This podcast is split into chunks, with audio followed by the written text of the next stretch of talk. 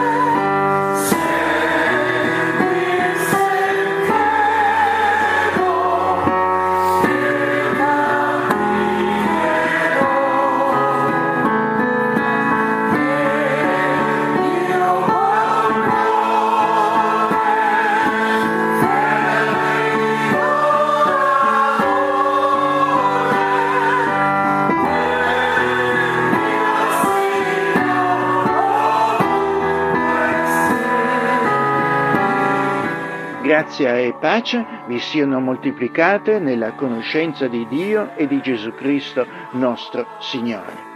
Il nostro aiuto è nel nome di Dio che ha creato i cieli e la terra e che ci salva in Gesù Cristo nostra speranza. Amen. Venite, adoriamo, inchiniamoci davanti al Signore che ci ha fatti, poiché Egli è il nostro Dio e noi siamo il popolo che Egli pasce il gregge che la sua mano conduce. Preghiamo.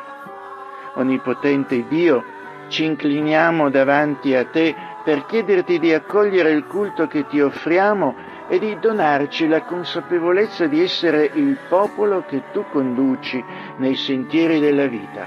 Per Gesù Cristo nostro Signore. Amen. La parola di Dio ci dice, fratelli, non vogliamo che siate nell'ignoranza. La forza della fede ebraica e cristiana sta nell'istruzione. Dio è padre e maestro che insegna ai suoi figli e figlie i fatti della vita e come rispondervi. Egli li istruisce per quanto riguarda il passato, il presente e il futuro. Solleva il velo che li ricopre nascondendoli alla nostra vista noi ne prendiamo coscienza e vi rispondiamo conseguentemente. Questa conoscenza noi la ritrasmettiamo ai nostri figli e figlie, naturali e spirituali, e questo di generazione in generazione. Ecco ciò che ci presenta il Salmo di oggi, le parole finali di Giosuè, l'Apostolo Paolo e di Gesù stesso. È una parola di rivelazione e di sapienza che ci infonde speranza, fiducia e forza.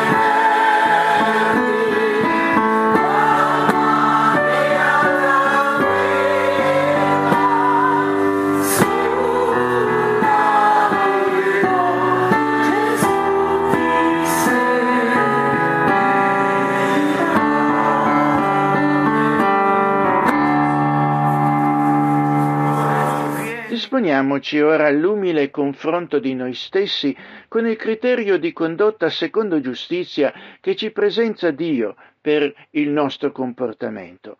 Questo ci deve sempre condurre alla confessione dei nostri peccati e all'impegno di emendare la nostra vita. Ascoltiamo allora con attenzione e rispetto le dichiarazioni della parola di Dio. Dio è luce, in lui non vi sono tenebre alcune. Se diciamo che abbiamo comunione con Lui e camminiamo nelle tenebre, noi mentiamo e non mettiamo in pratica la verità. Se diciamo di essere senza peccato, inganniamo noi stessi e la verità non è in noi. Peccatori come siamo, umiliamoci davanti a Dio e facciamogli sincera confessione dei nostri peccati.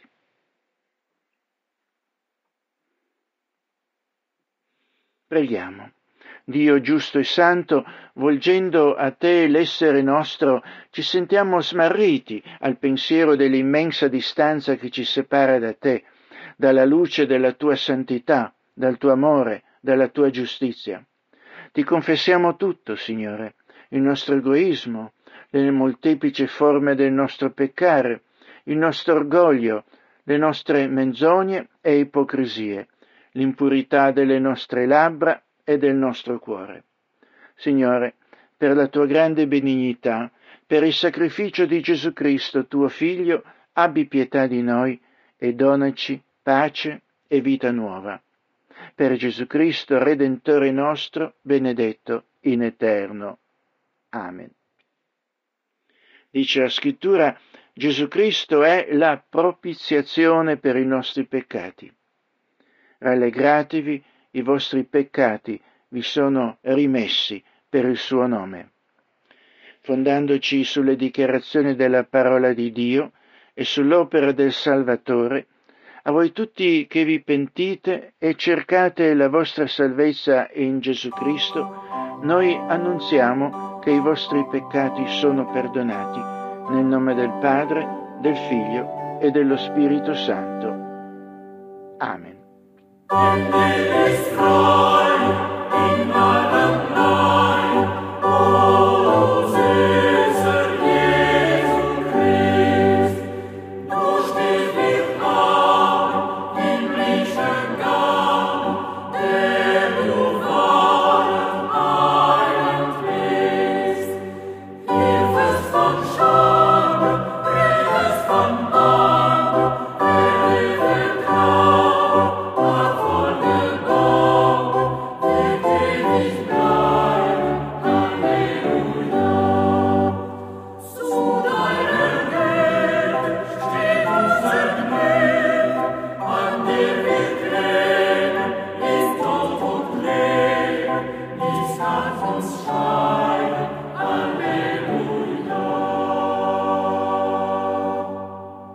Ascoltiamo ora le parole del credo apostolico che rinsaldano la nostra fede in Dio Padre, Figlio e Spirito Santo insieme a tutto il popolo di Dio.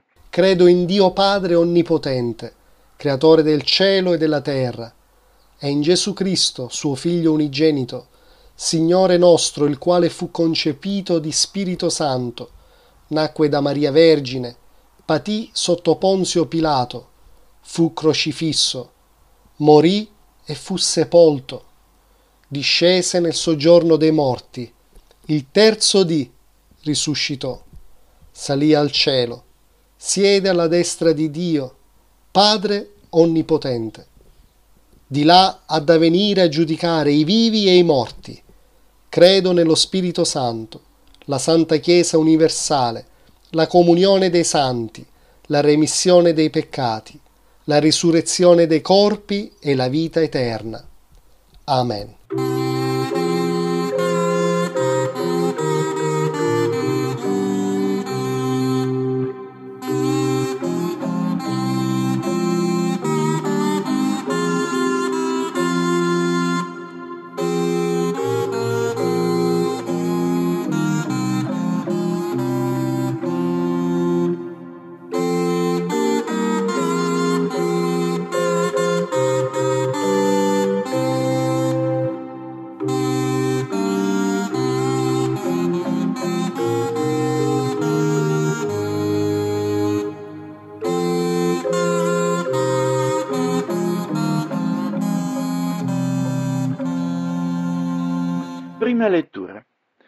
Quanto padre, genitore, Dio si prende cura dei suoi figli, è presente, si rende loro disponibile, con loro parla, comunica, li istruisce, li accompagna, li guida, li riprende. Essi lo ascoltano con attenzione e fiducia. Sono disposti ad imparare. Dio è esempio e modello di comunicazione del genitore cristiano verso i suoi figli, naturali o spirituali. Questo avviene di generazione in generazione per il popolo di Dio. Ecco ciò che mette in evidenza per noi la prima parte del Salmo 78 che ora ascolteremo. Salmo 78, dal verso 1 a 7. Presta attenzione, o popolo mio, alla mia legge. Porgi orecchio alle parole della mia bocca. Aprirò la mia bocca per proferire parabole ed esporrò i misteri dei tempi antichi. Ciò che noi abbiamo udito e conosciuto e che i nostri padri ci hanno raccontato non lo nasconderemo ai loro figli, ma racconteremo alla generazione futura le lodi dell'Eterno, la sua potenza e le meraviglie che egli ha fatto. Egli ha stabilito una testimonianza in Giacobbe e ha posto una legge in Israele e ha comandato ai nostri padri di farle conoscere ai loro figli, affinché la generazione futura le conoscesse, assieme ai figli che sarebbero nati ed essi a loro volta le narrassero ai loro figli e ponessero in Dio la loro fiducia e non dimenticassero le opere di Dio, ma osservassero i suoi comandamenti.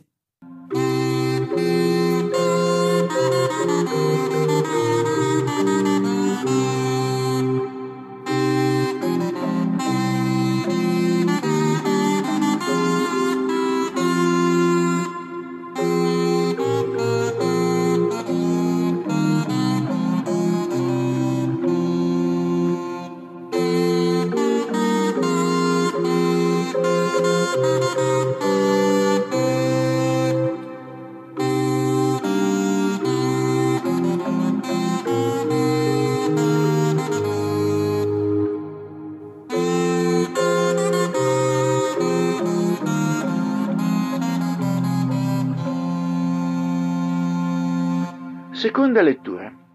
Mosè era un uomo completamente consacrato a Dio. La parola che egli aveva tra- ricevuto da Dio, egli la trasmette fedelmente al suo figliolo spirituale, Giosuè, che renderà suo affidato successore e leader del popolo di Dio. A sua volta Giosuè imita le virtù di Mosè e consacra se stesso completamente a Dio, sceglie Dio. Questo è ciò che pure egli esige dal popolo che è chiamato a guidare, una precisa scelta seguita da un coerente e giurato impegno personale e collettivo verso il Dio vero e vivente. Ascoltate ciò che Giosuè dice a Israele nell'ultimo capitolo del libro che porta il suo nome. Giosuè capitolo 24, dal verso 1 a 3 e dal 14 a 25. Poi Giosuè radunò tutte le tribù di Israele a Sichem e convocò gli anziani di Israele, i suoi capi, i suoi giudici e i suoi ufficiali, che si presentarono davanti a Dio. E Giosuè disse a tutto il popolo, Così parla l'Eterno il Dio di Israele. Nei tempi passati i vostri padri, come Tera, padre di Abramo e padre di Naor, abitarono di là dal fiume e servirono altri dei. Io presi il vostro padre Abramo di là dal fiume, gli feci percorrere tutto il paese di Canaan e moltiplicai la sua discendenza e gli diedi Isacco. Perciò ora temete l'Eterno e servitelo con integrità e fedeltà, e togliete via gli dei che i vostri padri servirono di là dal fiume e in Egitto, e servite l'Eterno. E se vi pare cattiva cosa servire l'Eterno, scegliete oggi chi volete servire. O gli dei che servirono i vostri padri di là dal fiume, o gli dei degli Amorei, nel cui paese voi abitate. Quanto a me e alla mia casa, serviremo l'Eterno.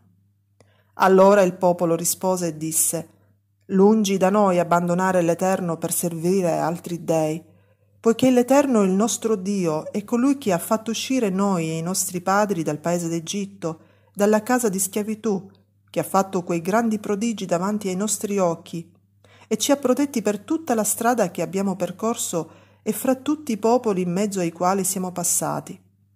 E l'Eterno ha scacciato davanti a noi tutti i popoli e gli emorrei che abitavano il paese. Perciò anche noi serviremo l'Eterno perché Egli è il nostro Dio. Ma Giosuè disse al popolo, Voi non potete servire l'Eterno perché Egli è un Dio santo, è un Dio geloso.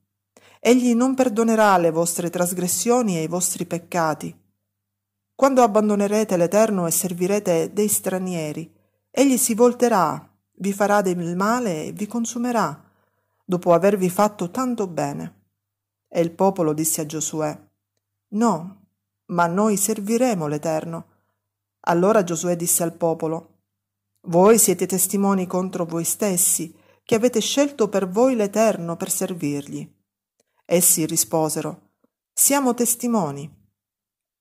Giosuè disse, Togliete dunque via gli dei stranieri che sono in mezzo a voi, e inclinate il vostro cuore all'Eterno, il Dio di Israele. Il popolo rispose a Giosuè, noi serviremo l'Eterno il nostro Dio e ubbidiremo alla sua voce. Così Giosuè fece in quel giorno un patto col popolo e gli diede degli statuti e dei decreti a Sichem.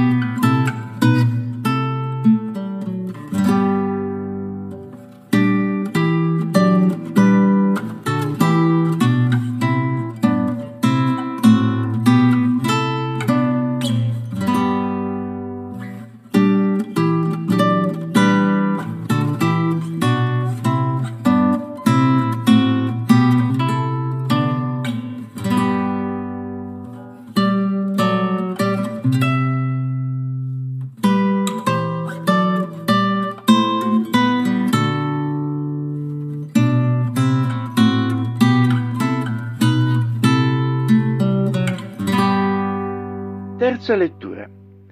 Nella seguente lettura, tratta dalla prima lettera ai Tessalonicesi, l'Apostolo Paolo continua ad istruire i suoi figli spirituali, e noi con loro, nella dottrina cristiana che egli ha ricevuto per rivelazione.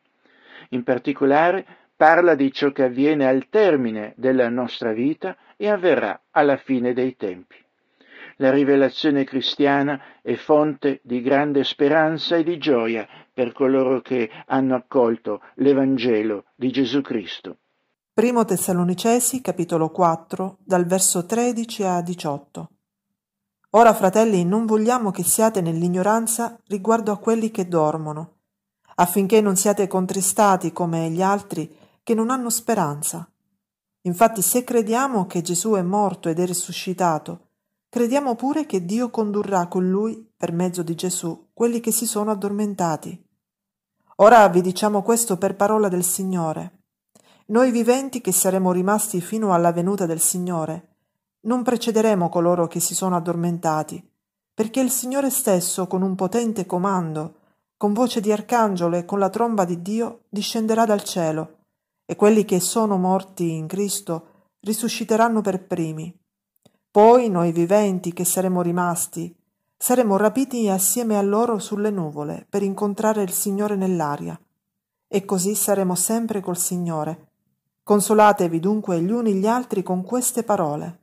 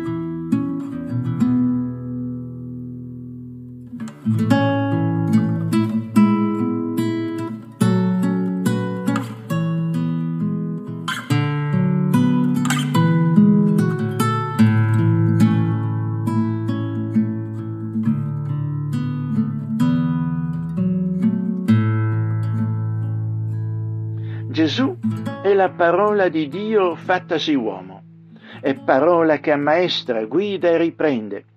Anche attraverso parabole come quella che stiamo per udire, Gesù è il Maestro che insegna ai suoi discepoli pure quale dovrà essere il loro comportamento durante il periodo della sua assenza fisica da questo mondo. I suoi discepoli dovranno affrontare anche tempi molto difficili li potranno superare solo se manterranno accesa la luce dell'Evangelo, perseverando fino alla fine in attesa del momento in cui egli tornerà trionfante per stabilire definitivamente il suo regno. Matteo capitolo 25 dal verso 1 a 13 Allora il regno dei cieli sarà simile a dieci vergini le quali prese le loro lampade uscirono fuori incontro allo sposo. Or cinque di loro erano avvedute e cinque stolte. Le stolte nel prendere le loro lampade non presero con sé l'olio. Le avvedute invece, insieme alle lampade, presero anche l'olio nei loro vasi. Ora siccome lo sposo tardava, si assopirono tutte e si addormentarono. E sulla mezzanotte si levò un grido. Ecco, arriva lo sposo, uscitegli incontro. Allora tutte quelle vergini si destarono e prepararono le loro lampade. E le stolte dissero alle avvedute, Dateci del vostro olio perché le nostre lampade stanno per spegnersi. Ma le avvedute rispondendo dissero, No, perché non basterebbe né a noi né a voi. Andate piuttosto dai venditori e compratene. Ora mentre quelle andavano a comprarne, arrivò lo sposo. Le vergini che erano pronte entrarono con lui per le nozze e la porta fu chiusa. Più tardi giunsero anche le altre vergini dicendo Signore, Signore, aprici. Ma egli rispondendo disse In verità vi dico che non vi conosco. Vegliate dunque perché non sapete né il giorno né l'ora in cui il figlio dell'uomo verrà.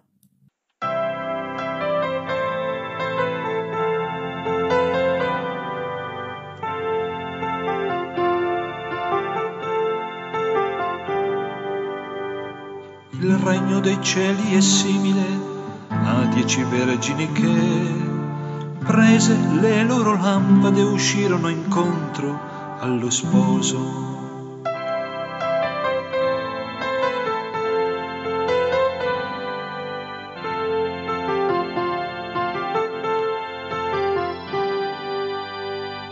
Cinque di esse, vergini stolte, presero le lampade ma non l'olio con sé. Cinque vergini sagge presero invece anche l'olio con sé. Poiché lo sposo tardava a venire, si assopirono tutte e dormirono. Poiché lo sposo tardava a venire, si assopirono tutte e dormirono. Eterno Dio, ci prostriamo alla tua presenza sospinti da quel sentimento di dipendenza da te che tu hai posto in noi mediante la tua parola e il tuo spirito. Ti offriamo la nostra lode e la nostra adorazione perché tu ci accogli sempre e ci dai da attingere in te forza e pace. Ti benediciamo per il tuo aiuto e per le tue liberazioni, per l'appello alle cose grandi della vita, mediante il quale ci distogli dalle nostre ansiose sollecitudini. Padre Celeste, dacci di poter vivere nella giustizia e nella verità. Donaci un cuore lieto e riconoscente per il tuo amore. Vorremmo poter sempre benedire tutto quanto ci appare da te benedetto e vorremmo sempre sottomettere la nostra volontà alla tua. Soccorrici con la tua grazia e guidaci con la tua luce. Dio di bontà, fa che la tua Chiesa senta sempre più di essere il reale sacerdozio, la cui missione è di proclamare le virtù di colui che dalle tenebre ci ha chiamati alla sua meravigliosa luce. Suscita nella tua Chiesa i doni e i ministeri necessari affinché essa possa crescere e progredire nelle vie della fede e della testimonianza. Assisti coloro che predicano la tua parola, soccorri col tuo aiuto tutti coloro che si consacrano alle opere di assistenza tra i miseri e gli infelici.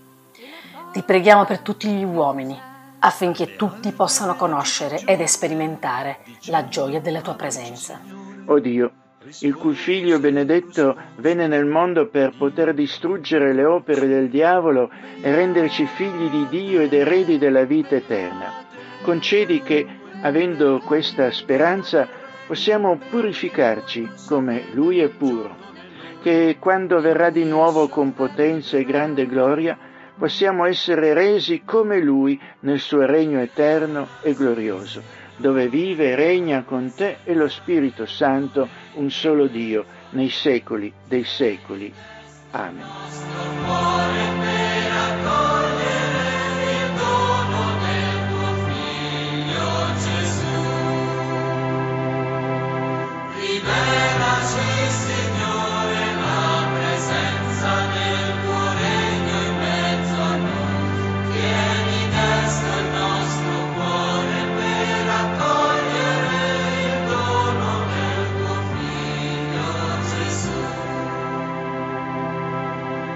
Padre d'amore, rendi efficace mediante il tuo Spirito Santo l'Evangelo che abbiamo udito e la comunione con te e con i fratelli e sorelle che tu ci hai donato in quest'ora.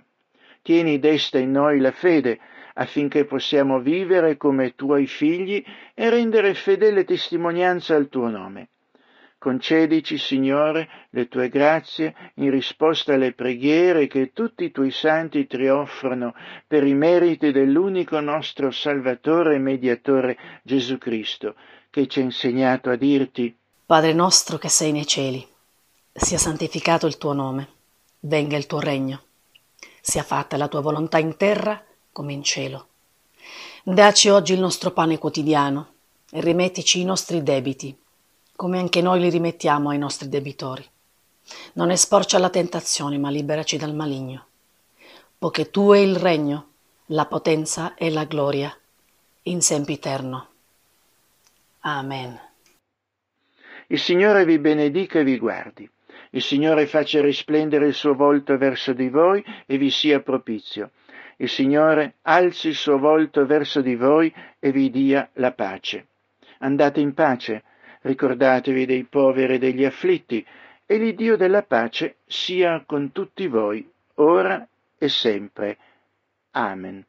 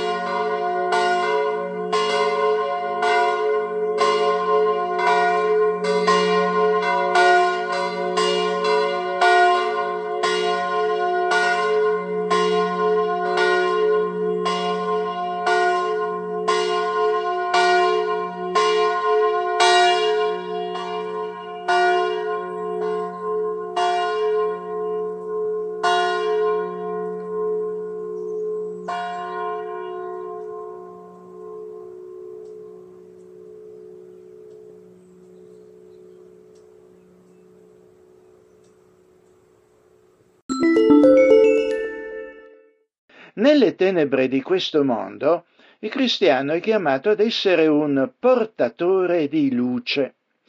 Lo può fare instancabile e diligente, con fiducia e speranza, perché sa che non sarà una notte eterna, verrà l'alba del ritorno di Cristo.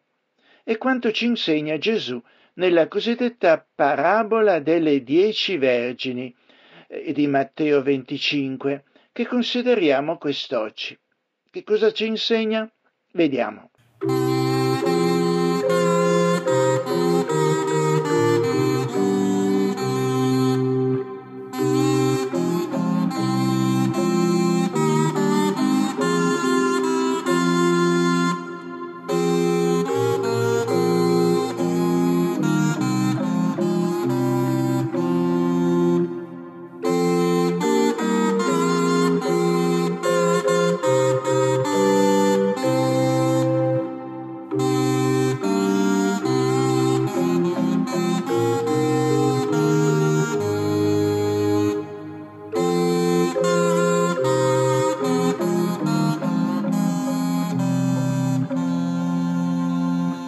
L'annunciato e promesso ritorno di Cristo è una delle dottrine fondamentali del credo cristiano. Eppure, per noi moderni, è un po' come la cenerentola del credo. La speranza del ritorno di Cristo, però, entusiasmava i cristiani del Nuovo Testamento, come testimoniano più di 300 riferimenti in questi documenti, in media uno ogni 13 versetti. Per noi, più che entusiasmante, eh, questa speranza è diventata imbarazzante. Si illudevano forse loro? Si ingannavano con false speranze? No, non avevano la concezione dei tempi lunghi, delle disposizioni divine in cui questo sarebbe avvenuto, cioè che la storia doveva svilupparsi in un certo modo e per molto tempo, per poi culminare in modo certo e sicuro nel ritorno di Cristo. Eppure essi dovevano, e noi dobbiamo, esserne pronti, come se dovesse avvenire domattina. Il cuore stesso del credo è la testimonianza che rende al passato, al presente e al futuro di Gesù Cristo, la sua nascita, la sua morte, la sua risurrezione e la sua ascensione nel passato, ma anche il suo ritorno nel futuro per giudicare i vivi e i morti. Con il suo ritorno, la scrittura ci dice, vi sarà il giudizio degli empi e la vita piena ed eterna dei redenti in Cristo allora avrà inizio un nuovo ordinamento cosmico. Il credo cristiano guarda così in avanti fino al giorno in cui il Cristo, Gesù Cristo, verrà pubblicamente per concludere la storia e giudicare ogni creatura umana, creature responsabili davanti a Dio. Certo, il ritorno di Cristo è inimmaginabile, ma l'immaginazione umana non è un criterio adeguato per misurare la potenza di Dio. E lo stesso Gesù, che è ora spiritualmente presente a milioni di persone simultaneamente, si renderà presente e ben visibile un giorno all'umanità intera, risorta.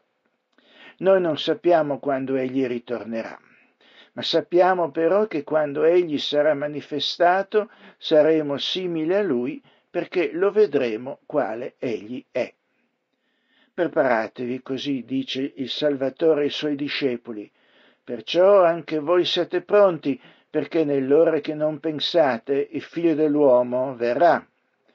In che modo uno si può preparare e rimanerne pronti? Questo dovrebbe far parte della nostra disciplina quotidiana. Quando il Signore Gesù tornerà, egli vorrà incontrare cristiani attivi nel testimoniare al mondo la verità con l'annuncio dell'Evangelo ed opere conseguenti in ogni sfera della realtà di questo mondo. Essere pronti deve essere per noi uno stile di vita, e questa speranza deve animare e sostenere tutto ciò che facciamo. Non è escapismo, ma fiduciosa determinazione nel nostro operare. Questa certa speranza è quanto ci presenta il lezionario nel testo biblico di Matteo 25, dall'1 al 13, una parabola di Gesù tradizionalmente intitolata la parabola delle dieci vergini o damigelle di nozze. Ascoltiamola. Allora il regno dei cieli sarà simile a dieci vergini, le quali prese le loro lampade uscirono fuori incontro allo sposo. Or cinque di loro erano avvedute e cinque stolte. Le stolte nel prendere le loro lampade non presero con sé l'olio. Le avvedute invece, insieme alle lampade, presero anche l'olio nei loro vasi. Ora, siccome lo sposo tardava, si assopirono tutte e si addormentarono. E sulla mezzanotte si levò un grido. Ecco, arriva lo sposo, uscitegli incontro. Allora tutte quelle vergini si destarono e prepararono le loro lampade. E le stolte dissero alle avvedute, Dateci del vostro olio, perché le nostre lampade stanno per spegnersi. Ma le avvedute, rispondendo, dissero, No, perché non basterebbe né a noi né a voi. Andate piuttosto dai venditori e compratene. Ora, mentre quelli andavano a comprarne, arrivò lo sposo. Le vergini che erano pronte entrarono con lui per le nozze e la porta fu chiusa. Più tardi giunsero anche le altre vergini dicendo Signore, Signore, aprici. Ma egli rispondendo disse In verità vi dico che non vi conosco. Vegliate dunque perché non sapete né il giorno né l'ora in cui il figlio dell'uomo verrà.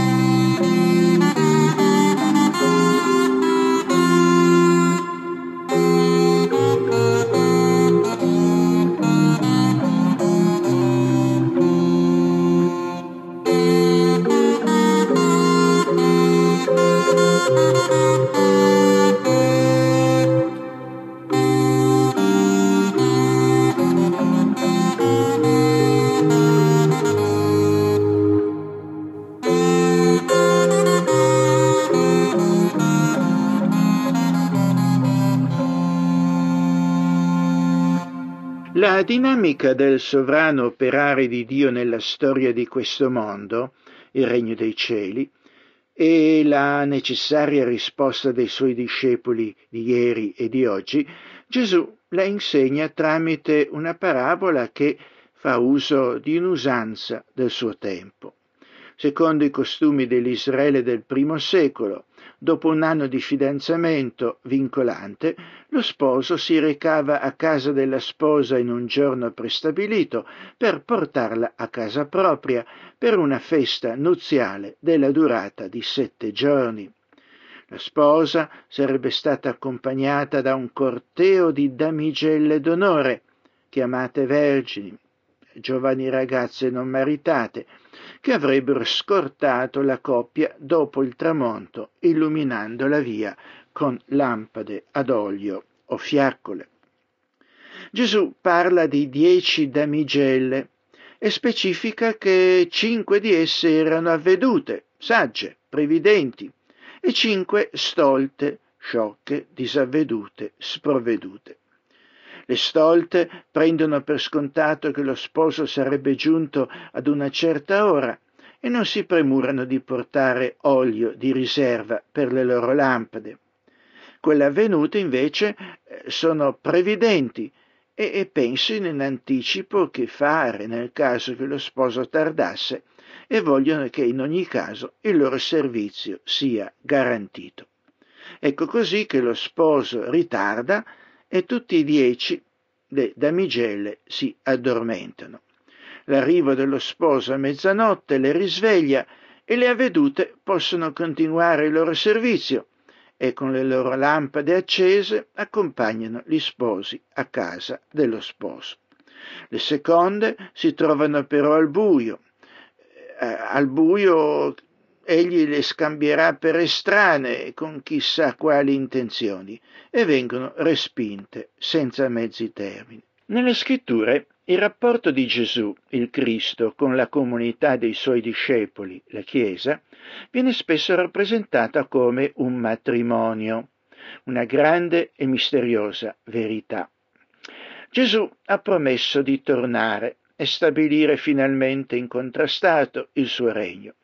Il periodo fra la sua ascensione e il suo ritorno è un periodo in cui i suoi discepoli non devono aspettare oziosi, come se dovesse fare tutto lui, ma un periodo di intenso lavoro per diffondere in tutto il mondo il suo stile di vita. I suoi discepoli, i cristiani, devono essere le sue mani e le sue gambe. In effetti, dice la scrittura, voi siete il corpo di Cristo e membra di esso, ciascuno per parte sua.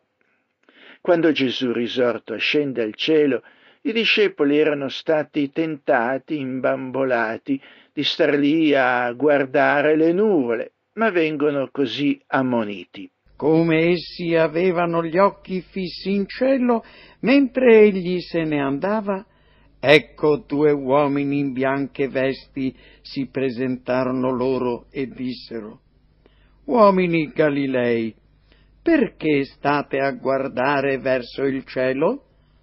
Questo Gesù che è stato portato in cielo di mezzo a voi, ritornerà nella medesima maniera in cui lo avete visto andare in cielo. Essi così ritornano a Gerusalemme e perseverano nella loro missione, il compito che Gesù aveva loro affidato. Chi potrebbero rappresentare le dieci damigelle? Esse portano la luce, sono a servizio dello sposo e della sposa, ministrano a quel matrimonio. Sono i ministri dell'Evangelo, perché essi portano la luce. Gesù dice ai suoi discepoli queste parole. Voi siete la luce del mondo. Una città posta sopra un monte non può essere nascosta. Similmente non si accende una lampada per metterla sotto il moggio, ma sul candeliere, perché faccia luce a tutti coloro che sono in casa. Così risplenda la vostra luce davanti agli uomini, affinché vedano le vostre buone opere e glorifichino il Padre vostro che è nei cieli. Eppure non è raro che i ministri di Cristo che sono sia quelli ordinati a questo servizio particolare che pure ogni altro cristiano, secondo i rispettivi doni, nell'attesa del ritorno di Cristo, si addormentano. Lo avevano fatto nel Getsemani, nel momento più intenso della sofferenza di Cristo. Quello di addormentarsi è una costante tendenza della comunità dei cristiani. Mentre dovrebbero diffondere il regno di Dio, essi dormono, lasciando che l'avversario di Dio e, dei, e i suoi servi prendano il sopravvento nella società. Per questo è detto Risvegliati, o tu che dormi, risorgi dai morti e Cristo risplenderà su di te.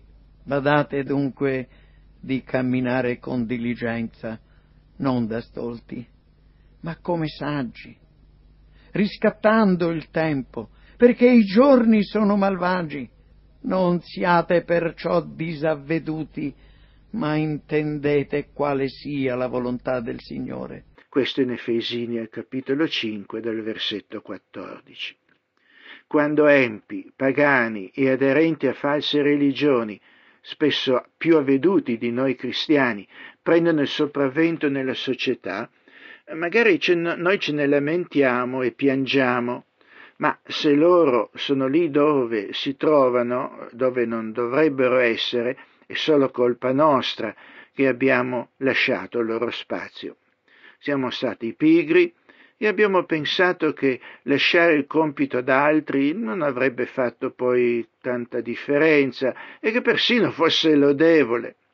Quel che è peggio è che quando i nemici di Dio prendono il sopravvento, immaginiamo che questo sia un segno del prossimo ritorno risolutore di Cristo e, e facciamo meno ancora.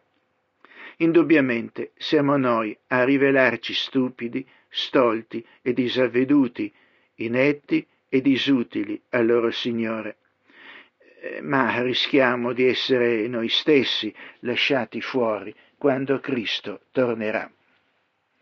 Anche le damigelle avvedute si addormentano, è vero, ma quando l'annuncio dell'arrivo dello sposo le risveglia, esse non si lasciano prendere alla sprovvista, perché si erano premunite contro ogni evenienza, portando olio supplementare. Non erano state negligenti, ma avevano fatto provviste. Non avevano negletto i mezzi della grazia, come la predicazione, l'istruzione, la preghiera, i sacramenti. Sapevano che questi sarebbero stati loro utili. La previdenza è ciò che il Signore si aspetta dai suoi come la donna saggia descritta nell'ultimo capitolo del libro dei Proverbi, essa è diligente nel suo lavoro e responsabilità. Vale la pena di sentire questo testo, perché è ciò che Dio si aspetta da ogni suo figliuolo, donna o uomo che sia. Com'è difficile trovare una donna di carattere. Essa vale molto di più delle perle di corallo suo marito ha piena fiducia in lei e non sarà mai un miserabile. Per tutta la vita gli dà felicità, mai dispiaceri. Si procura lana e lino e li lavora volentieri con le sue mani. Fa venire da lontano le sue provviste, simile ad una nave mercantile. Si alza prima dell'alba prepara il cibo alla sua famiglia e ordina alle sue serve quel che devono fare. Investe il denaro frutto del suo lavoro, comprando un terreno coltivato a vigna. Lavora con grande energia. Le sue braccia non sono mai stanche. Controlla che i suoi affari vadano bene. La sua lucerna resta accesa fino a tarda notte mette mano alla lana da filare e gira il fuso con le sue dita. È generosa con i poveri e aiuta i bisognosi. Quando nevica non ha preoccupazioni, perché tutti i suoi familiari hanno vestiti di lana. Si fa coperte per i letti e splendidi vestiti di lino rosso porpora.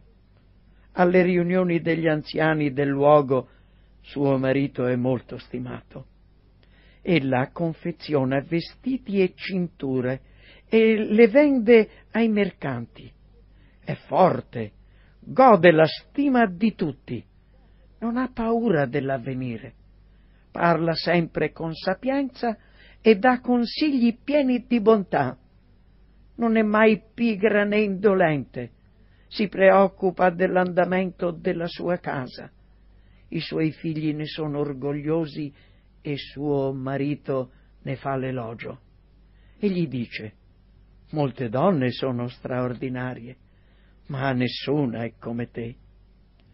La grazia femminile è ingannevole, la bellezza non dura, ma una donna che rispetta il Signore è degna di lode. Datele credito per tutto quel che fa Tutta la città le deve rispetto per il suo lavoro. Sì, notate quell'espressione, la sua lampada di notte non si spegne. Diligenza, capacità imprenditoriale, duro e instancabile lavoro per la gloria di Dio e l'avanzamento del suo regno deve essere il tratto distintivo di ogni cristiano consapevole e responsabile. Questa è stata considerata storicamente la caratteristica del cristiano protestante, del buon calvinista. Così è stato perché prende sul serio la parola del Signore, non lo fa per guadagnarsi il favore di Dio e la salvezza, ma lo fa solo per la gloria di Dio, mostrandogli così riconoscenza per la grazia che ha ricevuto in Cristo. Nella parabola dei talenti Al servitore fedele il suo Signore dice va bene, servo buono e fedele, sei stato fedele in poca cosa, ti costituirò sopra molte cose. Entra nella gloria del tuo Signore. Al servitore indolente, però, il padrone dice Bene, buono e fedele servo, tu sei stato fedele in poca cosa, io ti costituirò sopra molte cose. Entra nella gioia del tuo Signore. Infine venne anche colui che aveva ricevuto un solo talento e disse Signore, io, io sapevo bene che tu sei un uomo aspro, che mieti dove non hai seminato e raccogli dove non hai sparso. Perciò ho avuto paura e sono andato a nascondere il tuo talento sottoterra. Ecco, te lo restituisco. E il suo signore rispondendo gli disse Malvagio e indolente servo, tu sapevi che io mieto dove non ho seminato e raccolgo dove non ho sparso? Tu avresti dovuto affidare il mio denaro ai banchieri e così al mio ritorno l'avrei riscosso con l'interesse. Toglietegli dunque il talento e datelo a colui che ha i dieci talenti, poiché a chiunque ha sarà dato e sovrabbonderà, ma a chi non ha gli sarà tolto anche quello che ha. E gettate questo servo inutile nelle tenebre di fuori, lì sarà il pianto e lo stridor di denti. Al ritorno del Signore, le damigelle stolte si angosciano e si pentono della loro indolenza. Chiedono in prestito olio dalle compagne avvedute, ma esse non possono aiutarle, perché di olio non ce ne sarebbe abbastanza per tutte. Rovinerebbe anche il loro servizio. Vanno così in cerca d'olio da comprare. Dove trovarlo però a quell'ora della notte? riescono a trovarlo da qualche parte, ma ora sono l'ora d'essere in ritardo e ritornando non solo trovano la porta eh, eh, inosrabilmente chiusa davanti a loro, ma lo sposo che le respinge, affermando nemmeno di conoscerle. Signore, Signore, esse chiamano da fuori. La ripetizione era un tentativo di mostrare intimità, ma mancava il rapporto. La parte scioccante di questi esempi è che apparentemente facevano parte dei seguaci di Gesù, ma in qualche modo non lo erano, come nella parabola della zizzania o come quella dei diversi tipi di terreno. Come dice l'Apostolo Paolo in Romani 9:6, tuttavia non è che la parola di Dio sia caduta a terra, poiché non tutti quelli che sono Israele sono Israele Così anche non tutti i seguaci esteriori di Gesù sono veramente redenti. Gesù conclude dicendo vegliate dunque perché non sapete né il giorno né l'ora in cui il figlio dell'uomo ri- ritornerà. Anche, anche, a noi egli dice non state a perdere tempo eh, con le speculazioni apocalittiche sulla data del mio ritorno o sulla fine del mondo. La vostra unica preoccupazione deve essere quella di lavorare per diffondere il regno di Dio con la parola e i fatti. Fatelo con energia e speranza. Io tornerò e completerò l'opera in questo mondo, ma quando tornerò vi voglio vedere in azione. Dunque, dice tutto questo per noi? Certo, queste cose sono scritte per noi, perché chi ara deve arare con speranza e chi trebbia deve trebbiare con la speranza di avere ciò che spera. E lo otterrà. Ecco perché il libro dell'Apocalisse termina con questo grido, sì, vieni, Signore Gesù.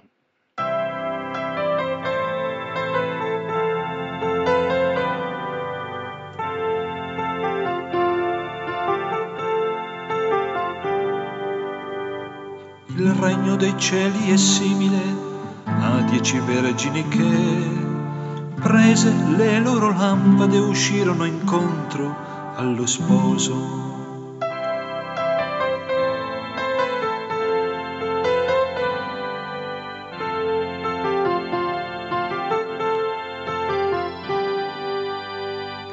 Cinque di esse, vergini stolte, presero le lampade ma non l'olio con sé. Le cinque vergini sagge presero invece anche l'olio con sé. Poiché lo sposo tardava a venire, si assopirono tutte e dormirono. Poiché lo sposo tardava a venire, si assopirono tutte e dormirono.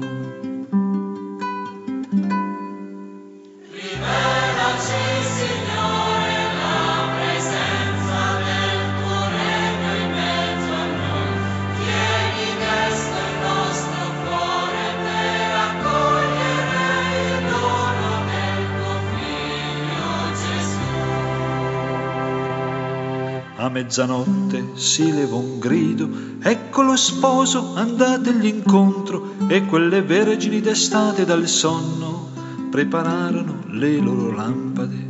Le stolte dissero alle sagge, dateci del vostro olio. No, risposero le sagge, perché non abbia a mancare anche a noi. Andate piuttosto dai rivenditori e comprate l'olio per voi. Andate piuttosto dai